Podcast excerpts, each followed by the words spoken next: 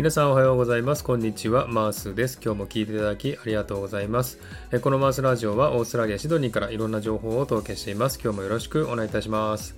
えさて、サクッとオーストラリア。このコーナーは、オーストラリア豆知識をエンジョイしてもらうコーナーです。126回目の今回は、オーストラリア豆知識パート89をお送りしたいと思います。はい。さてですね、今回の話題なんですが、逆さ地図についてお話したいなと思っております。え皆さん、逆さ地図ってご存知でしょうかね？え私たちが普段目にする世界地図は北が上というのが一般的なんですけれども、え地図はですね、国や地域、時代によってどの方角が上になるか、どの場所が地図の中心になるかというのは異なるんですね。でそこでですね、オーストラリアとかニュージーランドの人々は、南半球のことをダウンアンダーと呼ばれていることから、え南が上だっていいじゃないかというふうに思って作成されたのが、この逆さ地図なんですね。えこの逆さ地図はですね、えー、で半分ネタとして作られたようなものなんですけれども、ダウンアンダーと呼ばれているオーストラリア、ニュージーランドにとってはとても気分のいいものではないでしょうかね。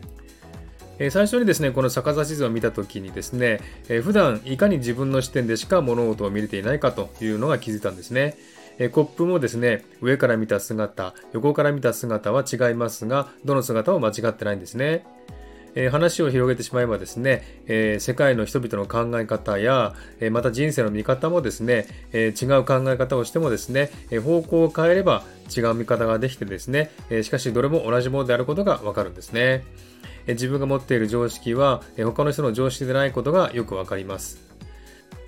えその他にですね、世界にはいろんな世界地図がありまして、えオーストラリアのほか、え日本には富山県を中心とした逆さ地図、えロシアの地図はモスクワが中心であり、ヨーロッパの地図はロンドンが中心、えそして中国が中心になっている逆さ地図もあるそうですね。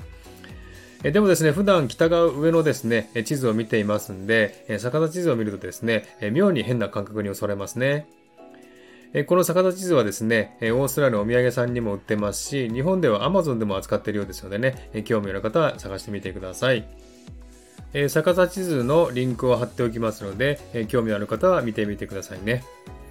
はい、えー、では今日はね、この辺で終わりにしたいと思います。今日も聴いていただきありがとうございました。ハートボタンポチッと押してもらえたら嬉しいです。ではまた次回お会いしましょう。チェアス